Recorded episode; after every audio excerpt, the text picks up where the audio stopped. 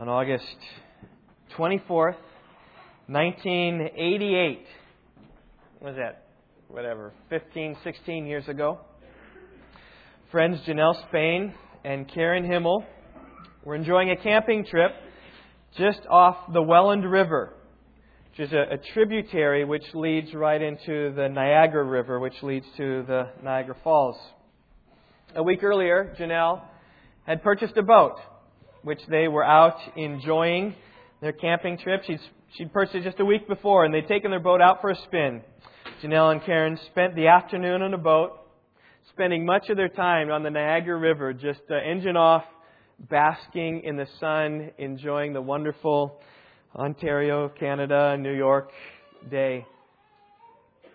When evening came, they watched the sun go down but it went down much more quickly than they expected, and as they found themselves completely in the dark, they proceeded to boat back to their camp. However, they were disoriented in the dark, and traveling down the river, they were looking for the canal which goes off to the, the left where their campsite was, and, and they missed that. And instead, were traveling straight down the Niagara Rivers for the falls, and, and they saw the, the control gates that regulate the flow of water to the falls, which are about a mile before. They're like a dam that, that comes down, and then the, the falls come. And they mistook that for the canal that led them back to the Welland River. Sheila and Tom Hodges were traveling a car along the falls, and they happened to see this small boat trolling down the Niagara River. And uh, they noticed that something was incredibly wrong. Tom, familiar with uh, Niagara Falls and familiar with the control gate, said, I don't think that anyone in their right mind would go beyond that point with just one engine on their boat. These gates, control gates, are about a mile from the Niagara Falls, and they've been called the point of no return because anybody goes beyond them will certainly be carried over the falls. Well, these two women, mistaking the control gates for their canal, went right over the dam. They were in the point of no return. Sheila, who watched what was happening, convinced that they were dead as they dropped about 10 to 12 feet into the water, said they were shocked to see them cup up, abreast, afloat, up in this violent waters just past the dam as they're leading down to the Niagara Falls. They watched these two women turn the boat around, realizing they're in trouble, trying to go back up, but they couldn't go up, up the dam, up this 10 foot water, but they certainly couldn't go down below. They were facing the Niagara Falls on the other side. There's no way that, that they would return. Tom ran for help. Sheila watched what was taking place. She said, I was shaking from head to toe. And I really had little hope, she said, that they would be saved. I kept just, I just kept imagining what it would feel like being at the brink and knowing, knowing you're gone. Well, 911 was called. Rescue workers arrived on the scene. They, they shined their flashlights and they, they spotted the women now having jumped from the boat and trying to swim in these raging waters. One of them, Karen Himmel, began to swim towards the light. As uh, she was swimming along, she was swimming parallel to the, the current which was rushing down there, kind of making way towards the, the walls, the retaining wall, which the water was about 20 feet below. And the rescue workers saw what was happening and kept screaming to her, Keep swimming! Keep swimming! Keep swimming! Keep swimming! And they were yelling, and she was just swimming right towards the light. And eventually they, they lowered a rope down about 20 feet. She grabbed her and they, they pulled her up, just right up to safety. Had a gnash in her leg from the boat's propeller, was in shock, but she was safe. The other woman, Janelle, was assumed to be dead. But the firefighters from the Niagara Falls department had joined in the search, and the captain the department said, Drive down the road, see if you can see anything. When they stopped their engines and paused, they heard Janelle screaming. She was out in the, the rapids there. She was about 350 yards from the fall and exhausted and unable to, to swim. The rescue workers yelled to her, Swim! And she said, I can't, I can't. And one of the rescue workers thought, she, thought he had a chance. So he tied a rope around his waist and swam out 350 yards, grabbed her by the back, and drug her to safety. Unbelievably, she was unharmed, only exhausted. The only thing wrong was that she was wet. 30 seconds after, Janelle was pulled to safety. The boat reached the edge of the falls and fell over. Now, for every rescue made in the Niagara Falls, certainly there are others that end in tragedy. Here was a good story of people who were drifting and yet saved and rescued.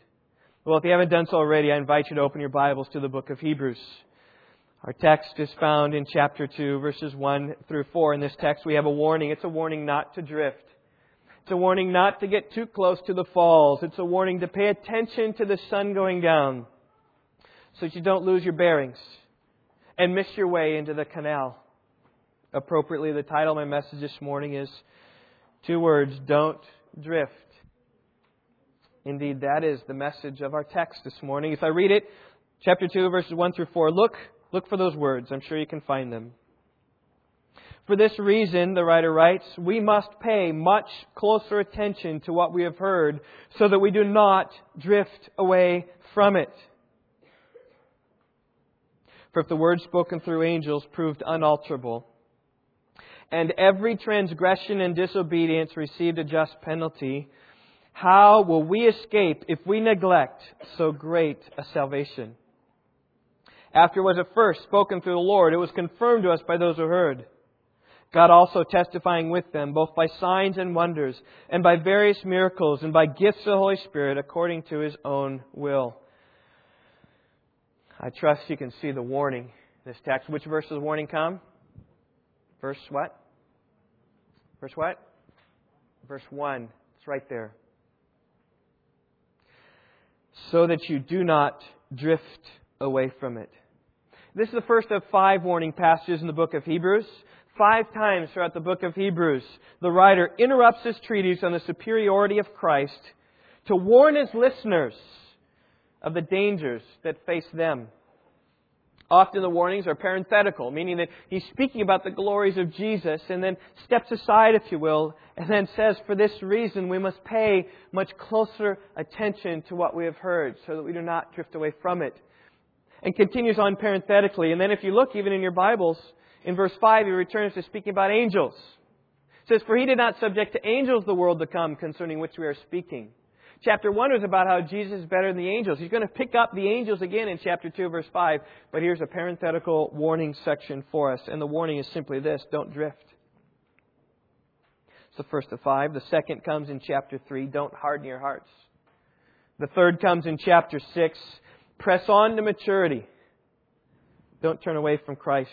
The fourth comes in chapter 10 don't set Jesus aside. The last one comes in chapter 12. Don't refuse him who's speaking. They all, it can be argued, ramp in intensity. The First one is a bit mild. It's just a warning against drifting slowly. Chapter 3 gets a little bit stronger. It's a, it's a warning about hardening your heart and refusing to believe. Chapter 6 is stronger yet. It's a, it's a warning about putting Jesus to open shame. In verse 10, chapter 10, it's stronger still. It's about sinning willfully in defiance, being in defiance of your own sin. Like sinning with a high handed fist towards God. Speaks of how it's a terrifying thing if that's your situation. And in chapter 12, it's the strongest of them all. It says, Our God is a consuming fire and will consume us if we don't heed our warnings. In many ways, I would say these warnings are the key to the book of Hebrews. Because the author here didn't just set out just to write a nice treatise about Jesus and leave it at that. No, he wrote with a reason. There were those Jewish people who'd come out of Judaism and had seen and embraced the church and been in with Jesus and been in with the church, and yet we're, we're looking back and looking at the, the things of the Jewish religion, and we're, we're becoming enamored with that, and we're, we're in danger of drifting away and drifting back towards that, rejecting Jesus. And the writer five times puts it on and says, Listen, Jesus is greater. This is what I'm writing about. So press on. Keep going. Press on to know Him. Don't neglect these things. And the warning today is this don't drift. So I told that story about Janelle Spain and Karen Himmel. I'm sure that you can picture them just drifting along the Niagara River, trolling in their boat towards the falls. You can see what drifting is. Obviously, this text, though, this morning isn't about getting in boats and drifting down a river. It's okay to be in boats. It's okay to boat in the river. What he's talking about is using a metaphor to describe one who drifts in his faith. And you know, what? drifting is, is so easy to do, isn't it? To drift, it takes no effort You just sit back, do nothing, and just slip away. Had an experience this summer of spending a day at the beach on the river. Never done this before, but was on the Mississippi River and just kind of spending a day there really along a, a rush moving, uh, quickly, rapidly moving um, Mississippi River. And, and, it was very interesting that we were there on the river and uh, kind of enjoying this. And we had some other folks that came up and uh, and docked. I guess down this the river's going this way. Okay, so picture it. They docked down here. Man and women got out of their boat, and they were what were they wearing, Yvonne? They're like wearing these diapers. All right. Uh, uh, they looked like huge diapers, and what they were were they were like life preservers that you kind of sit in.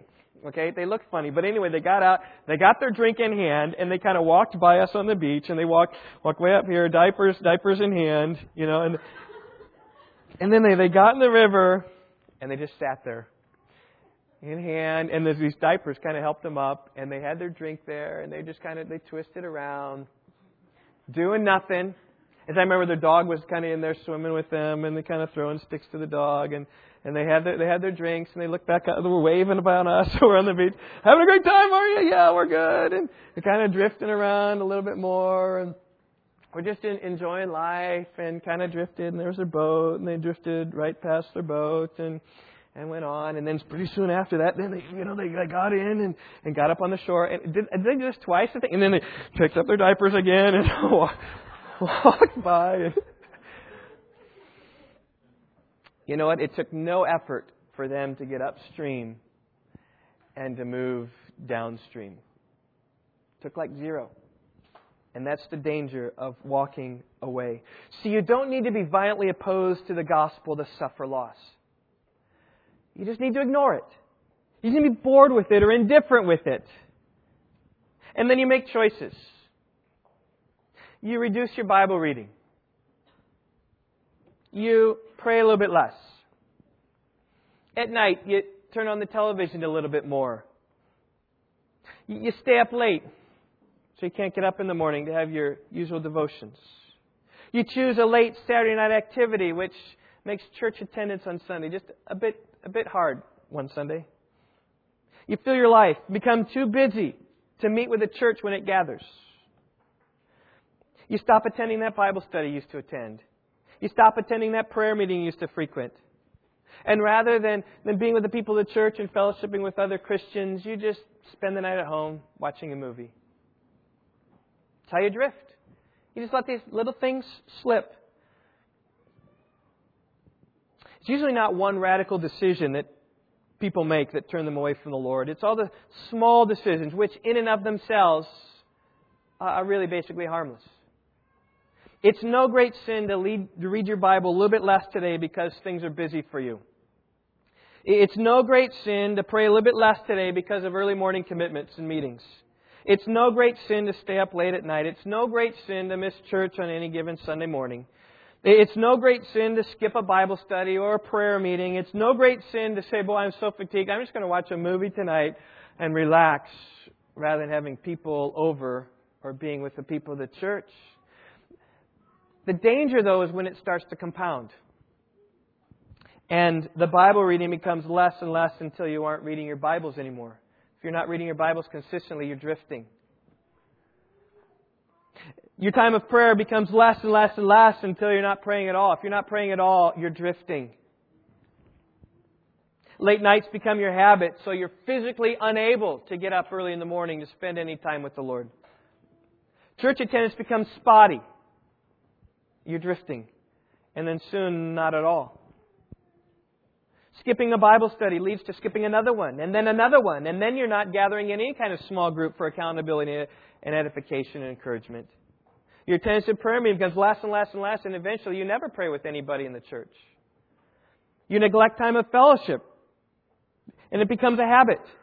And soon you never share your time with the people of the church at all because you've drifted. You keep to yourself and thus lack the encouragement that you need to survive in your faith.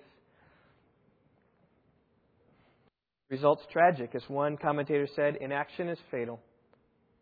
And should those people with their diapers stay in the river, they'll just keep drifting and drifting and drifting and never be able to swim back upstream into their boat because they've drifted too far. And would they be on the Niagara Falls, they'd fall over the falls. John Piper said it really well. He said this The life of this world is not a lake, it's a river. And the river is flowing downstream to destruction. If you do not listen earnestly to Jesus and consider Him daily and fix your eyes on Him hourly, then you will not stand still. You will go backwards. You will float by. You know, if those people we saw had their diapers and they're out in the middle of a lake, they would just stay right there. They wouldn't move. They'd be okay. That's right where they were. No action. That's right where they were. But since they're on a river, they drifted down. And life is a river. And without effort, that's where you'll drift. You say, What's the cure, Steve? what's the cure to not drifting? And you know what? Here's the amazing thing it is so easy. It is so easy. It's to pay attention to Jesus. It's to be alert, keep your mind engaged in the things of God. It's just looking to Jesus. And I say this because that's what the writer of Hebrews says. Look at verse chapter 2 verse 1. For this reason, we must pay much closer attention to what we have heard so that we not drift away from it. In other words, the exhortation really in this passage is almost like pay attention to Jesus so that you don't drift. So the answer to drifting is to pay attention to Him. Look at Jesus. Look at the gospel. Look at all the glories of what He's done for us. Now, I find it interesting here that He, he doesn't tell us to pay attention to anything new. He doesn't tell us to buy the, the latest book, stay current on all the greatest music, the, the latest insights of all the best teachers. No, no, no. He, he tells us to be engaged in what we have heard. It's not the latest theories of this or the latest theories of that or the newest therapy. He says, think upon, reflect upon the things you have heard. He's saying, don't look at anything new. Look to the things you already know and pay attention to them. So you say, what have we heard? Well, we've heard a lot about Jesus. We've heard about His salvation. We've heard the good news. We've heard the gospel. And the divine counsel to us is to pay attention to these things. Ponder them. Think about them. Don't forget them. Remember them. Several other times the book of Hebrews, he says the same thing. In chapter 3, verse 1, he says, Consider Jesus. Just think about him. Reflect on Jesus. And as you do that, that will help you from drifting. He says in chapter 12, verse 2, Fix your eyes on Jesus. The author and perfecter of faith. Just fix your eyes on him. See him. Look at him. This is so easy, isn't it? And this is where the gospel is so easy. It just says believe and trust and see and listen and pay attention. He's not telling us really to do any work. He's telling us just to focus, pay attention to the things that you have heard. Remember what Christ has done. Do you remember what Christ has done? In case you forgot, let me remind you. The message of the gospel is a message of a grand and glorious Savior, the Lord Jesus Christ. He's the Messiah promised the Jews long ago in the writings of Moses and Isaiah and Jeremiah and all the Old Testament. He's the one who would come and sit on the throne of David to rule upon his throne forever. He came forth in the form of a man, taking the form of a bondservant, living a perfect life among us, and yet many hated him. They put him to death, death upon a cross. And that death in God's sovereignty became the very means of our salvation. See, his death wasn't merely execution of another criminal. His death upon the cross had significance for us and our sins. His death upon the cross was a sacrifice for our sins, for the sins that we had done, is why he was upon the tree. And we need merely just, just to look to Jesus, just to merely believe in Jesus, and we receive, unbelievably, we receive his forgiveness. And it's not just a small forgiveness that we receive. It's not like we forgive, receive a forgiveness when we look to Him for this sin and we look to Him for this sin. When we look to Jesus and trust in Him for our salvation, He forgives us, as Paul says in Colossians 2.14, He forgives us all our transgressions. They are all wiped away. And our forgiveness is not based on anything that we have done. It's completely free gift of the grace of God. We just look to Him. There's no regrets in God's mind either. It's not like He looks down upon us and said, they're messing up. Should, should I really have forgiven them? He never revokes that forgiveness, right? It's not like He's in heaven saying, What have I done? I've made a mistake. I couldn't forgive them. No, it's complete, utter forgiveness that we have in Jesus Christ. We believe and trust in Him. And the writer here is merely saying, Look to Him. Look to Jesus. Consider Him. When we look to Jesus, we're justified in His sight. That means all of our, our sins that weighed up against us, that were accusing us, they were all wiped away. We stand before God holy and blameless. And we can look forward to being with Him forever and ever and ever and ever. And you just, that, those are the kind of things you need to look on. And if you look on those things, you won't drift. But if you don't, you may well drift. We need to pay attention to what we have heard. That is what we have heard, right? I want you to notice how emphatic the writer is here at this point. He doesn't merely say that we need to pay attention to these things. He says we need to pay much attention to these things. But he doesn't say that. He doesn't say we need to pay close attention to these things. He says we need to pay much closer attention to these things. It would be enough if he'd have just said we need to pay attention to it. That would have caught our attention. It would have been enough if he just said we need to pay much attention to it. That would have been good too. But he said we need to pay much closer attention, using a double comparative. Much, closer. Much means many, often. Closer means to take a, a, a closer look, to investigate more thoroughly, like with a microscope. Investigating really what's going on, engaging our attention upon our minds with these things. And that's what we must do if we're going to stay alert and not drift away. To this point, the, the parent, the writer is being a bit like the parent. He takes the child in hand. I'm not sure if you've ever done this before. I know I have on occasion. When it's really important, I say, Hannah, Hannah, this is really important. Mom and I are going away for the evening. Please obey your babysitter. Okay? It's really important for their sanity. Okay? Put them right there and you speak with an intense seriousness. That's what the writer of Hebrews. And if I could do that with all of you right now, I would. I would take you all in the face and say, pay much closer attention to what you have heard. So you don't drift.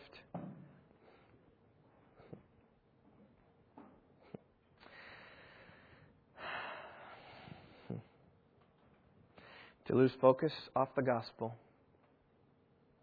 to forget the gospel, to be bored with the gospel to be so convinced that you know the gospel, you don't need it any longer, puts you in great danger. It puts you this, puts you in a danger of drifting.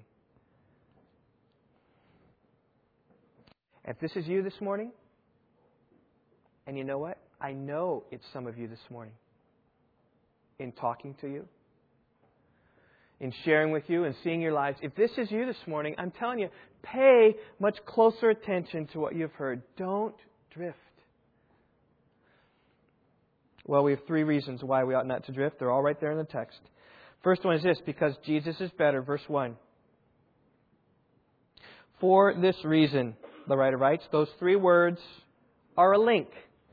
They're linked back to chapter 1. You say, for what reason? It says, everything I've said in chapter 1. In fact, here's something very interesting. In chapter 1, we see no commands. Not a single command, not a single instruction in all of chapter 1. No practical applications at all. It just shows how great Jesus is and how greater he is than the angels. It's all it's about. In chapter 2, verse 1, here's our first point of application the entire book. You must pay much closer attention. But there's a link between the application and chapter 1. And the link is this it's for the reason of everything in chapter 1 we need to pay much closer attention to what we have. They tie us back. And we might well paraphrase verse 1 like this For the reason of everything I have just told you in chapter 1, we must pay much closer attention to what we've heard. So you say, well, what's in chapter 1? Well, in case you've missed the last three weeks we've been in chapter 1, let me review. He is, chapter 1, verse 2, the heir of all things. That means Jesus will inherit the universe. He is the one through whom the world was made. He is the creator of the universe. This is Jesus. He is, it says in, in verse 3, the radiance of the glory of God. you see Jesus, you have a reflection of, of the greatness and the grandeur of God because He's God Himself. He is the exact representation of God. He is God on earth for us. He sustains the universe, upholding all things by the word of His power. And He is the one, verse 3, who made purification of sins. Here's the great, grand, glorious God, creator, sustainer of the world, who came and made purification of sins for us. He is the one, verse 3, who sits at the highest place of authority in the universe now, the right hand of God. He is the Son of God. He is the object of worship among all the angels. He sits upon an eternal throne and will reign as king forever. His reign is a perfectly good and righteous reign. His reign will endure forever and ever and ever and ever.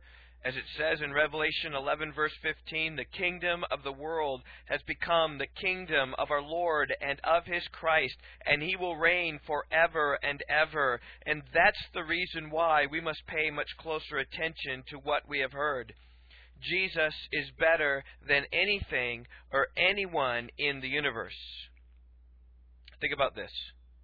When the President of the United States rolls into town, I, I think you'd be paying attention to his visit among us, whether you disagree with his philosophies or not. You're going to be reading about him in the newspapers. You're going to be listening to the radio reports. So what's what's he doing?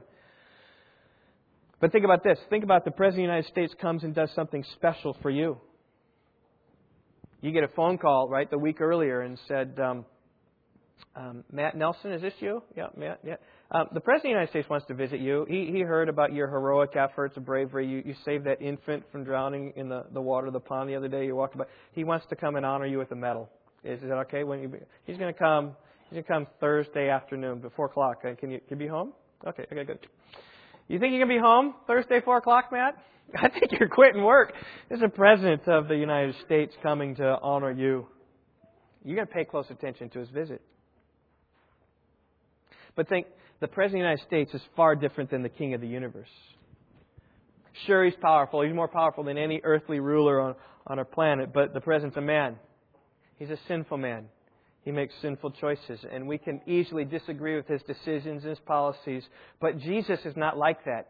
Jesus is a perfectly righteous ruler. All his ways are true and just. So think about the perfect president of the United States. Think about the one who, who rules and reigns perfectly, who you just love and adore, right? Just, just perfect. And, and he comes and visits you. Of course you're going to pay much closer attention to that visit. But think about this. Jesus has done something personally for us. He has come and visited us. He has purified us from our sins. He's died in our place for the sins that we have committed. That means He has taken account all of your sins every single last one of them, and bore them upon the cross of Calvary personally. And in eternity, he would be able to notch and check off all those sins that you committed. In fact, it says in Colossians 2 that all our sins have been nailed to the cross. He's visited us personally. How much attention ought we to pay to him? I say we ought to pay much closer attention to him. There's no excuse for drifting because Jesus is better. My second point, second reason why we ought not to drift, because you won't escape. The first one attracts you by his loveliness. The second reason attracts you by your fate if you do drift.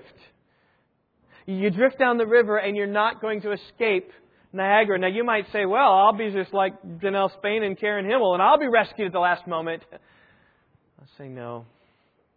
It's not the case because the writer here says you won't escape. Look at verses 2 and 3. If the word spoken through angels proved unalterable, and every transgression and disobedience received a just penalty, here comes the question how will we escape if we neglect so great a salvation? That's a rhetorical question. You know, a rhetorical question is a question which assumes an answer in chapter 1, verse 5. To which of the angels did he ever say, You are my son, today I have begotten you? The answer there is rhetorically, nobody. And in chapter 1, verse 13, it says, But to which of the angels has he ever said, Sit at my right hand until I make your enemies a footstool for your feet? To who of the angels did he ever say that? He said that to none of the angels. And so, likewise, here, how will we escape if we neglect so great a salvation? What's the answer, kids? What's the answer? How will we escape? Gracie, do you know? How we escape? You don't know? What? We won't. We won't escape. There is no escape if we drift. It's easier to escape from Alcatraz than it is from the hands of the Lord when you neglect His salvation. There's no escape. So listen, don't try. Don't try to drift. Pay attention to the Lord. Pay attention to what you've heard. Church family, I'm calling you today. Do not drift in your faith.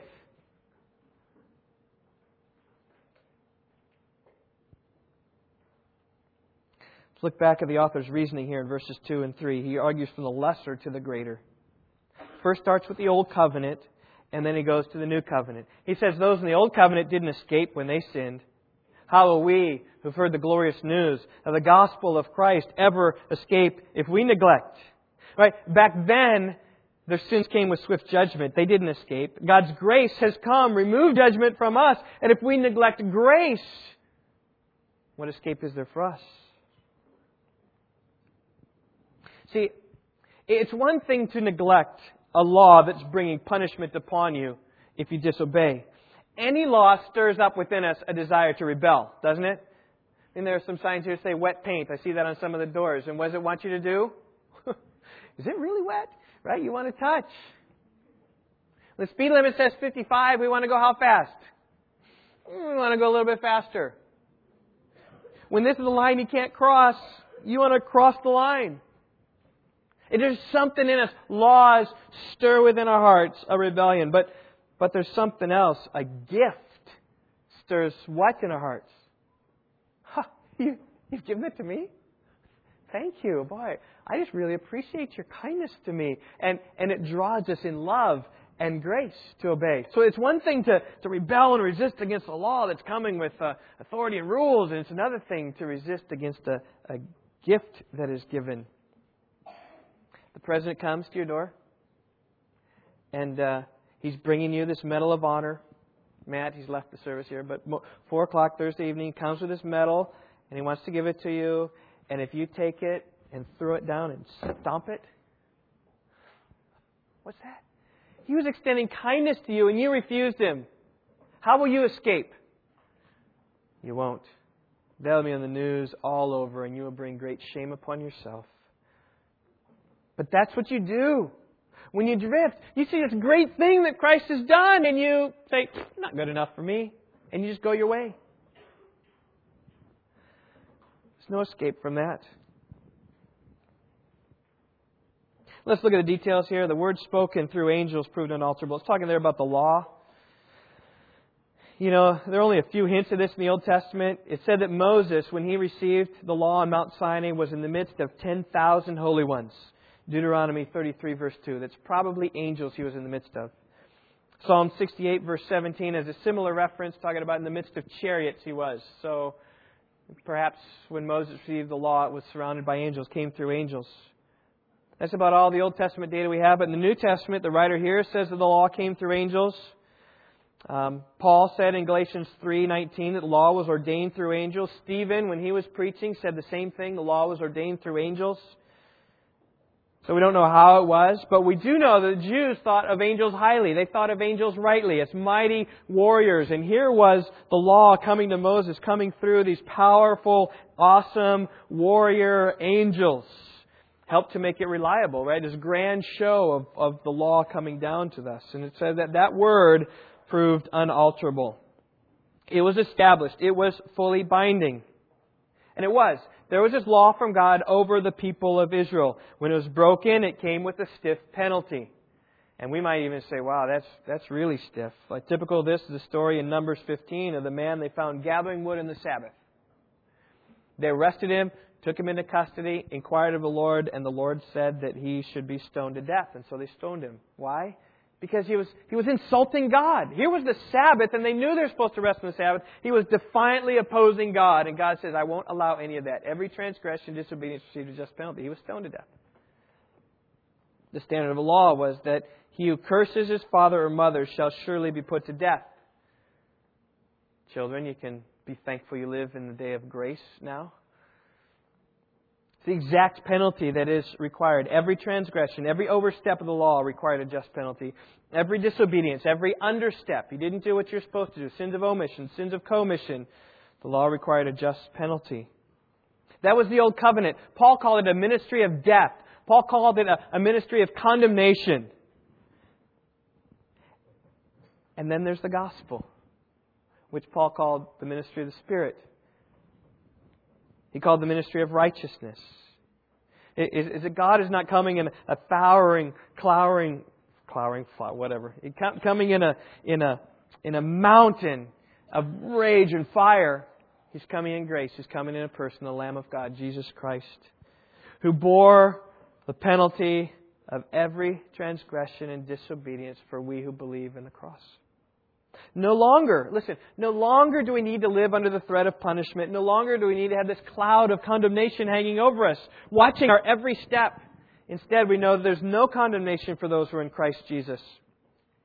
Now, certainly we sin, and, and certainly we are remorseful about our sins, and certainly we confess our sins. But you need to hear this, beloved, is that your remorse doesn't somehow pay for the consequences of the sin you committed your confession doesn't pay or doesn't make up for the sins you committed.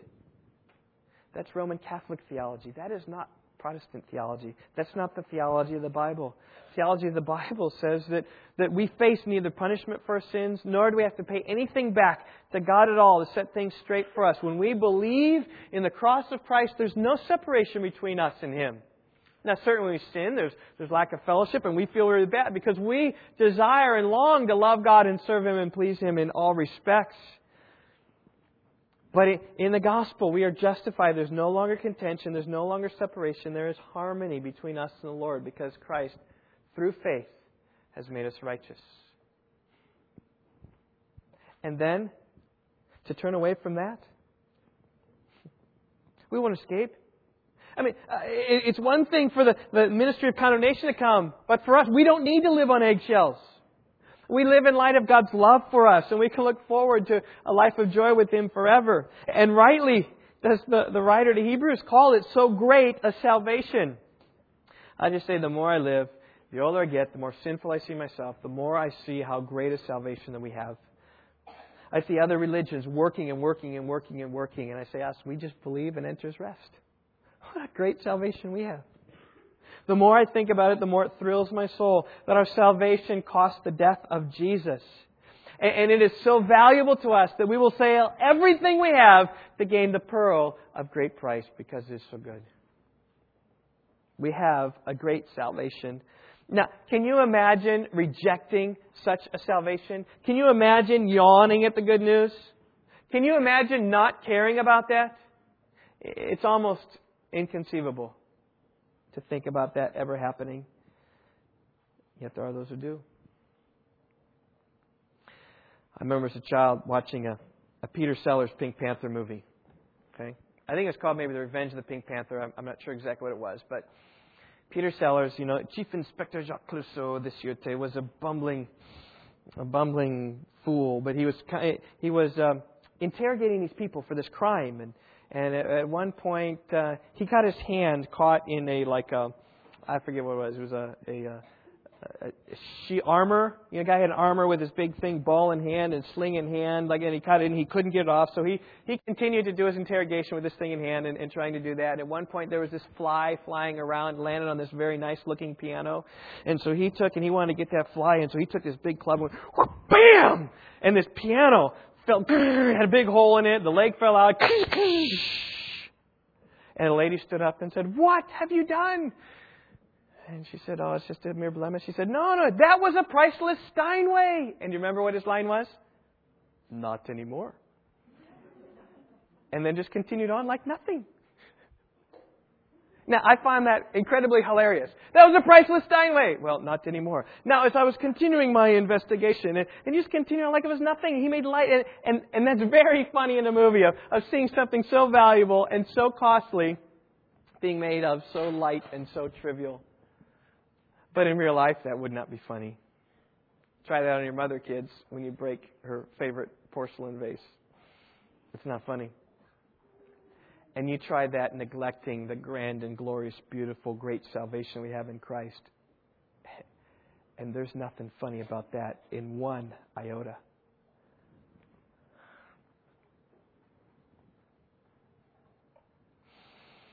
What is funny in a movie is far from funny with God. You will not escape. You won't escape that.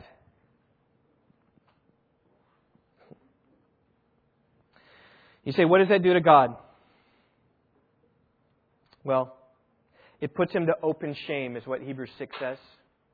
Puts him to open shame. You drift from the gospel, you put Jesus Christ to open shame before the world to see. In chapter 10 of Hebrews, he says this, again using the comparison of less to the greater. He says, Anyone who has set aside the law of Moses dies without mercy on the testimony of two or three witnesses. How much severer punishment do you think he will deserve? Who has trampled underfoot the Son of God, and has regarded as unclean the blood of the covenant by which he was sanctified, and has insulted the Spirit of grace. There's another rhetorical question. You said he's going to receive a much severer penalty than those the old covenant did. When you trample underfoot the Son of God, when you insult the Spirit of grace, there is no escape for you. Because what we have in our salvation is so great, to turn away from that means doom and destruction for us. And to drift from the gospel is to insult the Spirit of grace. So, church family, don't. Don't drift. Don't drift from this salvation. Don't drift because Jesus is better. Chapter 1. Don't drift because you won't escape. And don't drift, thirdly, because God has spoken. Or you might say, God has made it sure. Or you might say that God has confirmed it. Or you might say that, that God has made us, has made it known to us that salvation is real and true. The great salvation we have in Christ is firm and secure because God secured it in His Word. Look at verse 3, second half. After it was at first, number one, spoken through the Lord, it was second, confirmed to us by those who heard, and third, God also testifying with them, both by signs and wonders, and by various miracles, and by gifts of the Holy Spirit, according to His own will. Jesus spoke it, those who heard it confirmed it, God Himself sealed it with signs and wonders and miracles and gifts. The thrust of this sentence here is to back up what a great salvation we have. It's not just we have this salvation out there and, well, it might be true. No, he said we got this salvation there, and it is true. It is firm. It is secure. Jesus first spoke it. The message of salvation we have was first spoken through Jesus, who walked among us and he taught us. At the beginning of his ministry, his focus was on the good news. After John had been taken to custody, he entered Galilee and he began proclaiming. He said, The time is fulfilled and the kingdom of God is at hand. Repent and believe in the gospel. The king is here. I am here. Repent, turn from your sins, believe in this glorious gospel. When he returned to his hometown Nazareth, his first public sermon, he opened the book to the scroll in Isaiah. He said, The Spirit of the Lord is upon me. He anointed me to preach the gospel to the poor and has sent me to proclaim release to the captives and recovery of sight to the blind to set free those who are oppressed, to proclaim the favorable year of the Lord. He set the scriptures down, the scroll down, and he said, Today that has been fulfilled in your hearing. In other words, there's freedom to be found, and it's in me. I'm your Savior. I'm your Messiah. Come to me. So he walked through the villages and towns. He always focused attention upon the need for and the means of salvation. He said, I'm not come to call the righteous, but I've called sinners to repentance. And he always called people to himself, providing the sure way to heaven through faith in him. Then he died upon the cross and was raised just like he said. And secondly, then the witnesses who saw that confirmed the message of Jesus was true. That's what we see there at the end of verse 3. It was confirmed to us by those who heard. Everything that Jesus said was confirmed to us by those who heard. There were eyewitnesses who walked about Galilee and saw Jesus at the time and confirmed everything that Jesus said was true. He really had the power to heal. He really loved like no man loved. He really did raise people from the dead, and he himself indeed raised from the dead. The, the veil of the temple was torn from top to bottom. We can believe him. But further than Jesus speaking and those who saw Jesus speaking, God himself gave testimony to the truthfulness of our great salvation. Verse 4. God also testifying with them, testifying with Jesus, testifying with these witnesses who have spoken. It, it, here is God's testifying. He is uh, soon martyreo, soon with. Mar- he is giving a testimony with them. God Himself takes the takes the witness stand. He Himself goes on record and confirms the truthfulness of the message of salvation. How? By signs and wonders, various miracles, and by gifts of the Holy Spirit according to His own will. He confirmed the fact that Jesus was true. He confirmed the fact, the fact of his messengers through miracles that he worked in the first century. And you can read through the book of Acts, and you are amazed at the miracles done there. People speaking in languages they didn't know. A lame beggar getting up and walking in the name of Jesus. Aeneas, the paralyzed man, who had been paralyzed, I think, for eight years, was healed in the name of Jesus. Tabitha was raised from the dead the name of Jesus. Ananias and Sapphira, when they lied to God, they lied to the Holy Spirit, claiming to have sold this property for such and such a price, died as soon as the confession was out of their mouth. It says they breathed their last and fell over. These miracles were God's way of saying the salvation we have in Jesus Christ is a great salvation. You can trust the apostles. You can trust what they say. Look, they confirmed it by their actions. As true as you've seen these miracles, right? In fact, it says they were doing so many miracles that people were just even looking to get in the shadow of Peter. And it, it says even that the, um, the New Testament, the, the disciples and apostles were healing everybody who was coming to them, just like Jesus. Nobody who was coming to them for healing didn't get healed at times. Though Paul, even by the end of his life, said, I want this thorn out of my flesh. And maybe it was a person, maybe not. He suffered from an eye condition. There were certainly sicknesses, but at some point there was these disciples doing these massive healing to testify to the truthfulness of the Scriptures. That's what all these signs, there's miracles, wonders, those are main ways. Signs and wonders par- parallel thoughts there. are Various miracles, various powers they exhibited within them. Gifts of the Holy Spirit, probably of tongues and interpretations and healings, administration, all that list. You can see it in 1 Corinthians 12. Romans 12. These lists of these signs. That, that God says the salvation that we have is secure. So don't drift. So I come back to my main point. Don't drift. Are you drifting? Are you drifting? Pay attention to Christ. Pay attention to things that you've heard. Well, I want you to take your hymnals, open up to hymn number 11. We're going to sing this, but before we sing it, I do want to um, reflect upon this hymn a bit because it was written by someone who, who drifted. Maybe the music team can come up here, that'd be fine. It's Come Thou Fount of Every Blessing. It's a great hymn. Sung it, maybe some of you memorized it written by Robert Robinson. He was converted under the ministry of George Whitefield, and I believe that he is one of those who, um, when George Whitefield was preaching, he was mocking him. So, in, in, other words, George Whitefield was up there preaching and, you know, mouthing the words and doing the gestures like George Whitefield and you're just trying to mock him like he's such a he's uh, such a fake, such a fraud. And then God convicted him, and the very words that he was speaking: "Repent, the kingdom of heaven." I need to repent. And he repented and turned to Christ and trusted him for forgiveness. He became a pastor and was greatly used of the Lord, writing theology, writing hymns, and this is one that he wrote.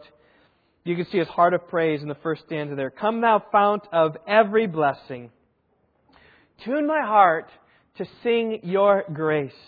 Streams of mercy never ceasing. Call for songs of loudest praise. Teach me some melodious sonnet sung by flaming tongues above. Praise his name, I'm fixed upon it, name of God's redeeming love. This, this hymn sets forth such a perfect picture of New Covenant worship, doesn't it? The streams of mercy that are never ceasing just keep coming upon us. They call for songs of loudest praise. We sing of the redemption the mercy that comes. That's what stirs our heart to sing praise to Him because we know Him to be so merciful and so loving and so kind to us. It's true worship. Praise that flows from a heart that's experienced the mercy of God. Then the second stanza, Robinson places his trust in God's sustaining power to lead him home to glory. Hitherto thy love has blessed me, thou hast brought me to this place. And I know thy hand will bring me safely home by thy good grace. Jesus sought me when a stranger, wandering from the fold of God, and he, to rescue me from danger, bought me with his precious blood. There he just put forth his faith and trust, the sustaining power of God. And in third stanza, Robinson knew and expressed his own struggles. He said, Oh, to grace, how great a debtor daily I am constrained to be. Oh Lord, right? Let your goodness, like a fetter, bind my wandering heart to thee. What, what a wonderful thing. It's, see, it's, it's God's goodness that binds us to go to Him. That's the new covenant. That, that God gives us new hearts and new minds. He sets a law upon our hearts that we want to and follow after His goodness. He's not binding us externally. He's binding our hearts with goodness. Parents, it's a good word for you. How do you need to bind the hearts of your kids, not with external rules and regulations, but get at their hearts. As we talked about in family night last Sunday night. Get at their hearts so that then they desire in your goodness to them to follow after and obey your parents. That's the best way. And then Robinson said, Lord, this is my life. I'm on a river and I'm prone to wander, Lord. I feel it. I'm prone to leave the God I love. And he gives his heart, says, Here, God, Here's my heart. Take and seal it. Seal it for thy courts above. Just a, a prayer pleading that God would help him so as not to drift. Now, sadly, these words were somewhat prophetic. Robert Robinson drifted away from the faith. He lapsed into sin, flirted with the heretical doctrines of Unitarianism rather than the exclusivity of Christ. as story goes, as legend has it, maybe it's apocryphal, apocryphal. I'm not sure. Maybe it's tradition. I'm not sure, but it's well known in the Christian world. There's some semblance of truth in this. The story goes this: that Robinson was riding a stagecoach one day. He met a young woman who was a spiritually minded woman and was reading her hymnal. It's a practice you might try doing sometime. Just read your hymnal, stirring her heart to affect towards God and and she was he was there and she was here and you know she probably desiring to share the gospel with this poor soul. Said what do you think of this hymn that i've been reading? As the story goes it was this very hymn. Confronted by his own words he wrote he said madame i'm the poor and unhappy man who wrote that hymn many years ago. I'd give a thousand worlds if i had them to enjoy the feelings i had then and then she told him these streams of mercy are still flowing. And as I read, he was later restored to fellowship. Though we don't know. We hope, we can trust. The story is out. But, but there's a drifting soul. And I just say, church family, are you drifting? The jury may be out for you. You may have passed the control gates. And you may be on your way to Niagara Falls. And you may just be, be buying time be just waiting time until you hit the falls. I encourage you today, consider Jesus. Look to Him. Fix your eyes upon Him. It's your only escape. He's better than angels. As we're going to see the book of Hebrews, He's better than anything else that you can imagine, religious wise. There's no escape. God has made our salvation sure. So let's trust in that salvation. Well, I want us to sing here hymn number 11. I want us to sing it um, contemplatively, if you will. Sing a prayer. Close your eyes even if you know these words. May God answer these prayers, that He would tune our hearts to sing the right way, and that He would bind our wandering hearts to Him by the glories, the goodness of the gospel of Christ. So let's sing it together as our final prayer.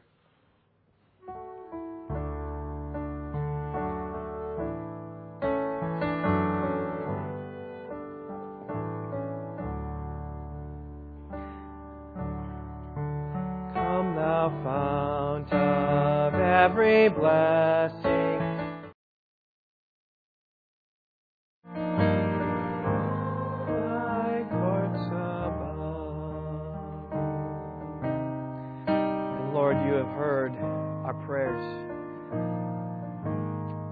Pray that he who began a good work in us will be faithful to complete it until the day of Christ Jesus.